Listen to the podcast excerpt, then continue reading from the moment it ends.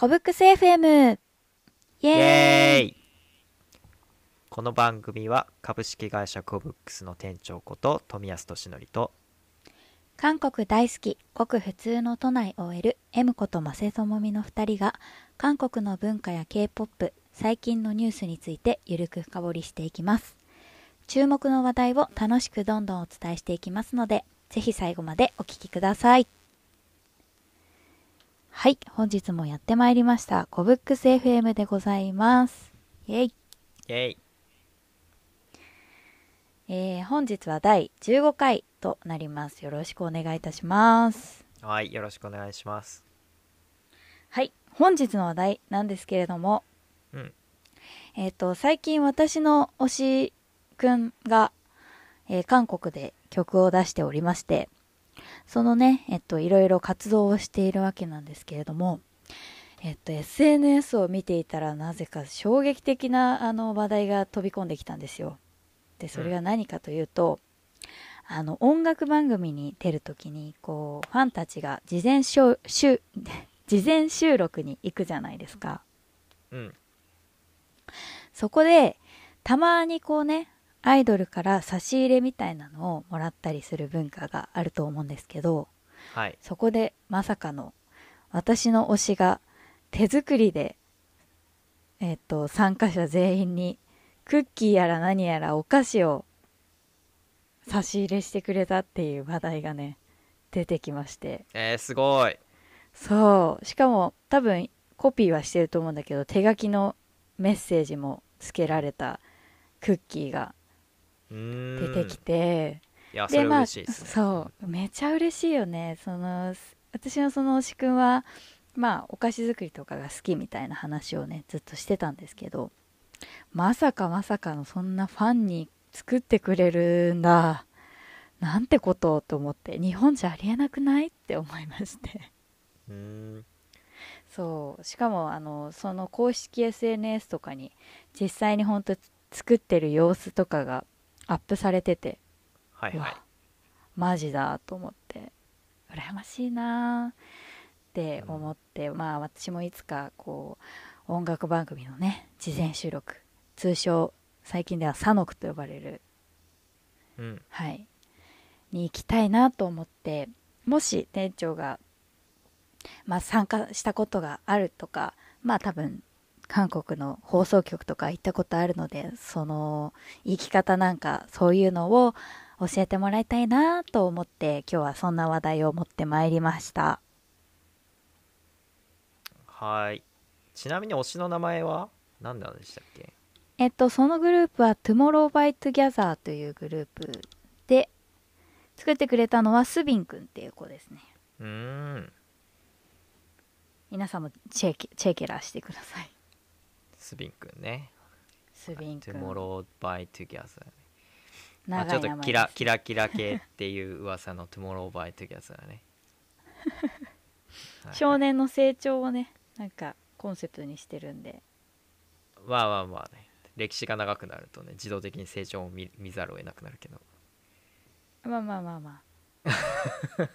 いやでも最近本当にあのえ昔はすごいあのねマジの少年だったんですけど最近はちょっと本当に大人になってきてますね。はいはいはい。コンセプトとともにね。コンセプトを持ったね。はい。はい。じゃあえっとまああもうあれですかね。韓国、はい。でもまあ一旦復習すると2人で復習すると韓国にはね、はいあの代表的な音楽番組あのあるじゃないですか。空で見えます？えっとね大きいのは4つかな。えっと、はい SBS の人気歌謡。ねはいはいはい。人気歌謡。でえっと MBC の音楽中心。音楽中心。で、えっと KBS のミュージックバンク。はい。でまあケーブルチャンネルですけど M ネットの M カウントダウンも結構大きめですよね。ねはいはいはい。あとはまあ他にもいくつかあると思うんですけど。そうそうそう。その辺が有ね名どころかなって感じですね。そうですよこれはねね推しを追ってると徐々に覚えていきますね。放送局まではねちょっとなかなか 覚えきれないですけど実際韓国に住んでるわけじゃないので。でもさっきねちょっと前に調べたのでそれでもちょっと覚えてました。そうこれだってねそのカンバーした時これ全部出るからね基本的に。そうですね。すごいよね。大変ですよねアイドル本当に。毎日毎日。大変ですよね。朝から晩まで収録駆け巡りみたいな。駆け巡り。その中にねラジオ収録とかも入ったり。ラジオ収録も入ったり。番組出たりとか。ねえ、うん。大変ですね。まあでもカムバの時期に合わせればねスケジュールもそこにみちみちになってるわけだから、逆に会える可能性とかも高まりますけどね。確かにうん出待ちとかね。前もうん。ちょっと出待ちの話もしまあしたけど、追いやすいですよね。そう。準備期間とかだったら逆にもう会えなくなっちゃいますけど、まあもう公開でうんガンガン露出していく時期だからちょうどね、うんうん。会える可能性も高まっていくと。そその時期にぜひ韓国に行きたいですね。K p o p ファンとしては。そう時期的にはねその滞在期間にまあ滞在しとけば、まあ巡って、まあ、運良ければそのままどっかで当たると思うんで、ね。はい。まあまあ、ね。そう。代表な音楽番組、まあ、今挙げてもらった4つ。音楽中心とミュージックバンクと人気歌謡と,、えー、と M カウントダウンの、まあ、4つがあって、はい。そう。で僕が行った時は基本的に朝一くらいで、えっと、放送局の前に並んでで番号をもらうっていうイベントをやってたんですよ。うわー先着順的なね。先着順ですね。ああもうかああ先着順。普通にアナログなやり方で先着順でやってて。うわー。そんな時代が。そう。まあね番号もらっちゃえばそう結構ドキドキするけどまあね結構長いですが。うん。え時間って何時ぐらいとかだったんですか？あす。いやそれはねえっとなんか場所によるんですよ。普通に夕方の時もあれば、まあ、朝から並ぶのもあったりとかしてでもなんかいわゆるめちゃくちゃ早朝から並ぶみたいなやつはあんまなくて普通になんかへ8時とかくらいに行けば結構朝一みたいなノリだったんで、ーうーん。そう。まあめっちゃめちゃくちゃ待つ必要もなんか逆に待ってるとクレームが来たりとかするじゃないですか近隣から。確かに。そうだからあの番号を配るっていう文化をやってたんですけどはい。まあそれでちょっとね折り合いつけながら並ぶっていうイベントがあって、まあ、あの時間とかはまちまちなんで、今変わっちゃってるかもしれないけど2時間とかまあ意外とでもそんなに待たないなって感じで韓国人って待つの苦手なんで あのなるほど。日本人ってなんか待つのに得意じゃないですか。なんか5時間とか待つとかよくやってるかもしれないけど。いやそんなのありえないから普通に2時間くらい待ってればそれなりのうんうん。順番は取れて。でえーっと2時間くらい待ってるとえーっとスタッフの方が来てで番号配りますねって言って番号をくれるので入場券。でそれで一旦解散。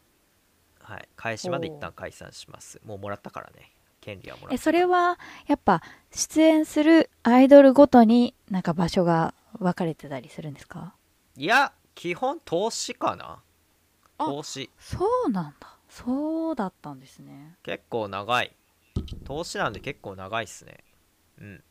その収録時間の投資時間だから普通に推しじゃないあのアイドルとかも普通に見るのでアイドルごとじゃないですね。普通に番組の収録なんでそう順番がありますよね。で多分推しの場合ってよ人気があったら大体人気あるから鳥鳥、うん。鳥になるじゃないですか。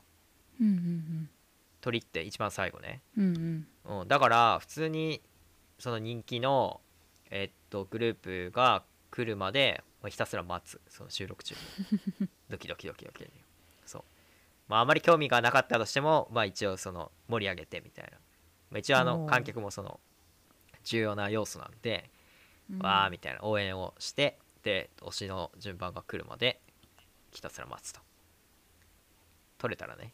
そう。うんうん。だから収録自体も結構長くってうーん2時間くらいいたような気がするかな。1時間か2時間くらい。はい。っていう感じではい待ちます。待ってましたで場所によってでソウル市内に住んでたらえっと結構場所によって行きやすい行きにくいあるんですけど一番近いのがあの一番大手の KBS がやってるミュージックバンクかな、はい。うん。ミュージックバンクがヨイドっていうところにあるんですけどヨイドってなんか人工の島なんですよ。埋め立て地えっと、放送局とか、えっと、国会とかが集まっているなんかすごい中心地みたいなあの地価がすごい高騰してる場所で有名なんですけど集まりすぎて、まああのなんていうのお金持ちの土地なんですけどそこにあると。はい。でそこに行く。でバスで行ったりとか、地下鉄で行ったりとか、まあ、9号線通ってるんで、うんうん。地下鉄で行ってもサクッと行けるし近いから、まあ、行くんですけど KBS 一番大手なんで結構そのあんまり入れないんですよね。人気。多分ミュージックバンクも相当人気なんであまり入れなかったような1回かな1回くらい入ったね。ような。でも入りにくい非常に。うん。あそっか。あれか。あの店長が言ったのってそのアイドルごとの事前収録じゃなくてその放送の生放送の観覧みたいな感じだったんですかね？生放送もあったかな？あ生さあ生放送もあったわ。はい。うん。それだとね2時間とか放送時間の間ずっとかんあの見てるみたいな感じですよね。そうですね。そうですね。まあ事前収録生放送とか別に入れればどうでもいいやって多分当時は思ってたんで 時間だけ結構ウォッチして じゃあ待機時間いつだみたいなのをチェックしてみたいな。うん。そう。でで問題起こるとね並べなくなったりとかするから、おう。そう。それもチェックしてみたいな。なるほどなるほど。で KBS は少少なかったんだ。入れる人たち。KBS 入れないのとあうん。少少ないっていうか、うん。あ人気すぎて人が多くてもう出待ちがすごくてタイミングが合わないですね。うーん。大体何人ぐらい見れるんですか？見れてたんですか？その時は、でなんかあれ数えられないんですよね。わかんない。めっちゃ並んでるから数えられないのよね、まあ普通にあのホール？いわゆる音楽ホールやるくらいかな、ああなるほどなるほど。あれであのマセさんってちなみにはい。そちらは詳しいんじゃなかったでしたっけ、音楽ホール？音楽ホール。確かに。まああの音楽やってたりしたのするのでしてたのでなんとなくは分かりますけど。あれって何人くらいですか？まあ普通のホールとかだと2 3 0 0人とかなのかな。どまあ規模にもよりますけど。ちっちゃい音楽ホールくらいって感じですかね。うん囲ってうん。ステージ囲わないといけないんで、あえそれは座席がある感じですよね。座か。席があるタイプと,、えっと普通に囲うタイプの両方両方あって。確かにライブハウス的なね。そう音楽番組見てると多分そのなんとなくその観客席もたまに映ると思うんであの感じですね、うんうん。うん座ってるパターンもある。立ってるパターンもある。わかんない。人数で言うとうーん。200300人くらいかなうんそう事前収録なんで。なるほどね。300人くらい。まあでもそれは番組とかイベントによってちょっと異なるって感じですかね、うんうん。前後する。KBS はどんな感じだったんですか？そのライブハウス的な感じだったんですか？それとも。KBS は座席ある感じ。座席ありましたね。KBS が座席あったかな。一番楽だったような気がする。うーん。KBS って日本でいう公営放送みたいなやつでしたっけ？公営あれが放送 SBS? 国がやってるみたいな。あのあー。NHK みたいな。はいはいはい。NHK みたいな位置づけね、まあ、一番大手だから。もともと韓国って公営放送局が結構公営で始まってるところなって硬い硬いところが一番 KBS ですね。国営公営ちょっとわかんないですけどはい。硬いところなんですね、うん、比較的じゃあなんかルールとかもしっかり結構厳しめててで結構ルール、うん。うん、がっちりしてる。で SBS と MBC は民放、うん。いわゆる民放って感じなんで、うんそう入りやすい。やっぱうん、り、うーん。で地方のローカル、まあ、M カウントダウン M ネットとかになってくると M ネットが一番なんかもう庶民って感じでもう入ってくださいみたいな感じになるんで。そう。だから当時もうろあの分からないながらもやっぱあのやっぱ地位とかなんかやっぱしっかりしてる順に結構ルールも厳しいんだなっていうのを覚えてます。なんかやったの覚えてるですね。ああなるほどね。結構曲によっていろいろ違うんですね。はい。わあ面白いですね。私本当に韓国にまだ行ったことがないので 恥ずかしながら。はい。あのこれこの機会にぜひ地下鉄どんな感じなのかも聞きたいですね。ああ。うん。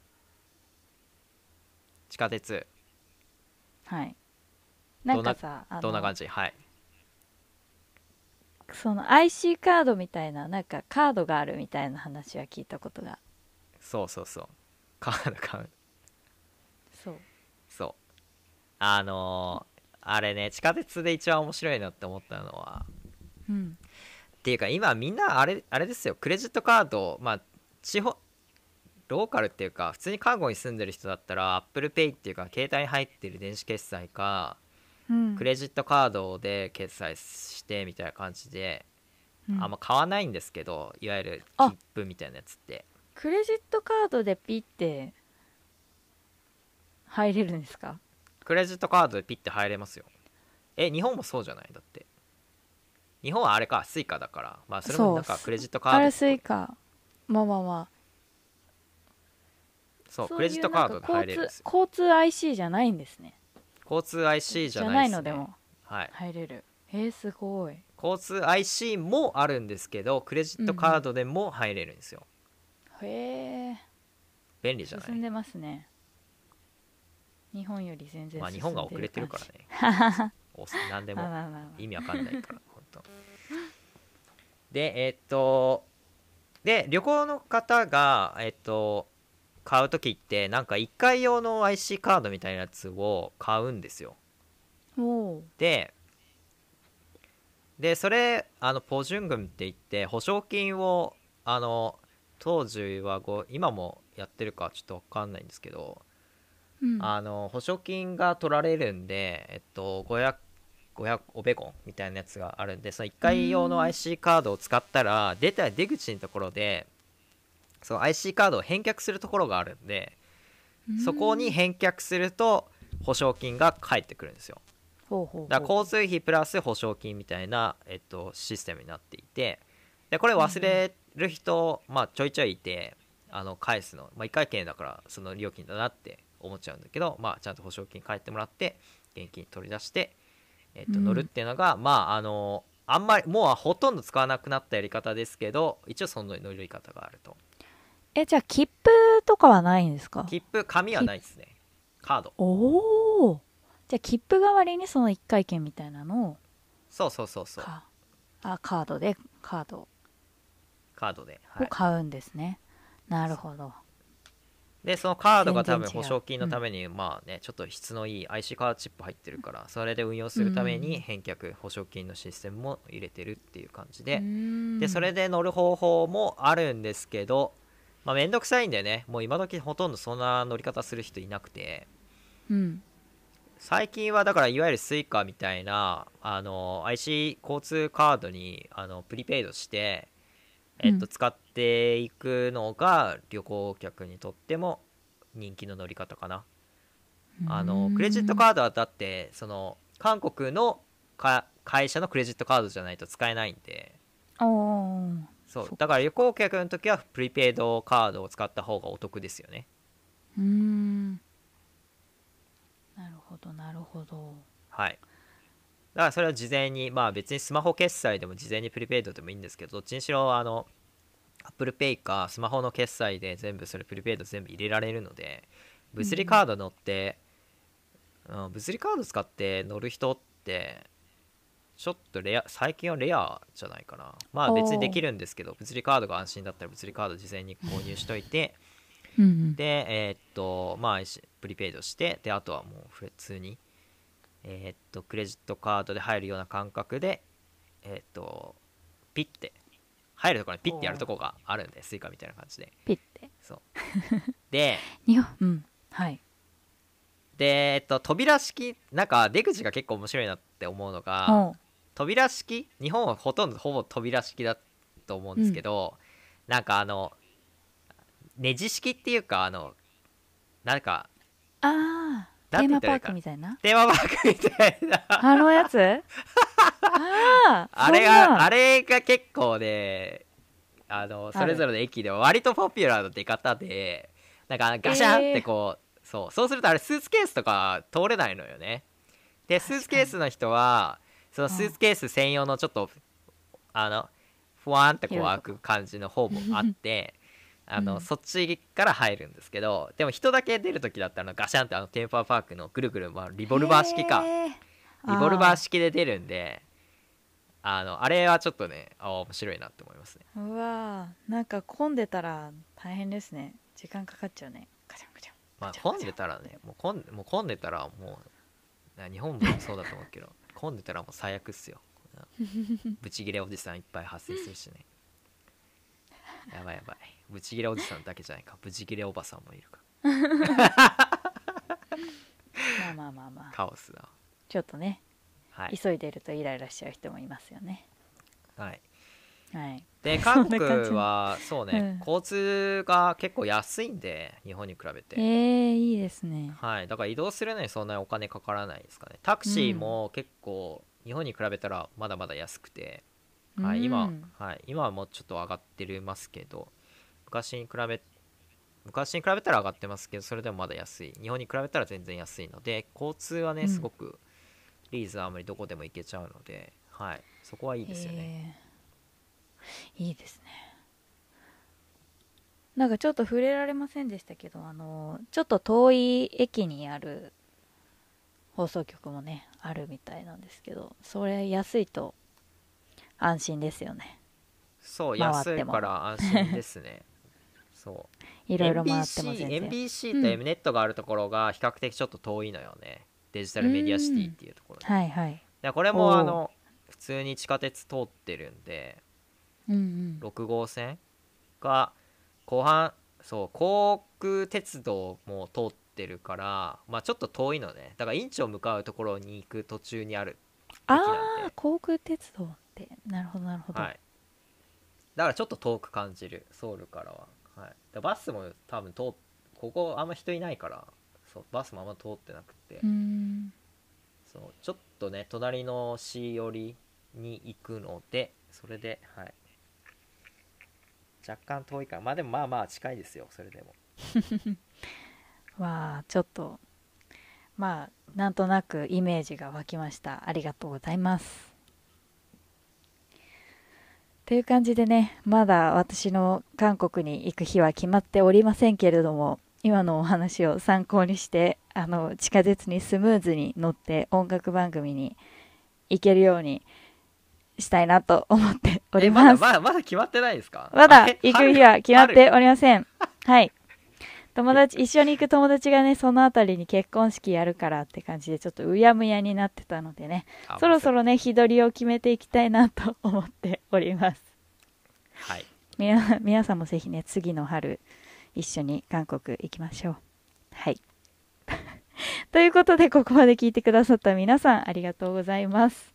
もしいいな、韓国の地下鉄乗ってみたいな、音楽番組見てみたいよね、と思った方は、ぜひ高評価とチャンネル登録をお願いいたします。えこんな話が聞きたいなどリクエストがあれば概要欄から送ってください。皆さんからのメッセージもお待ちしております。それでは、アンニョンアンニョン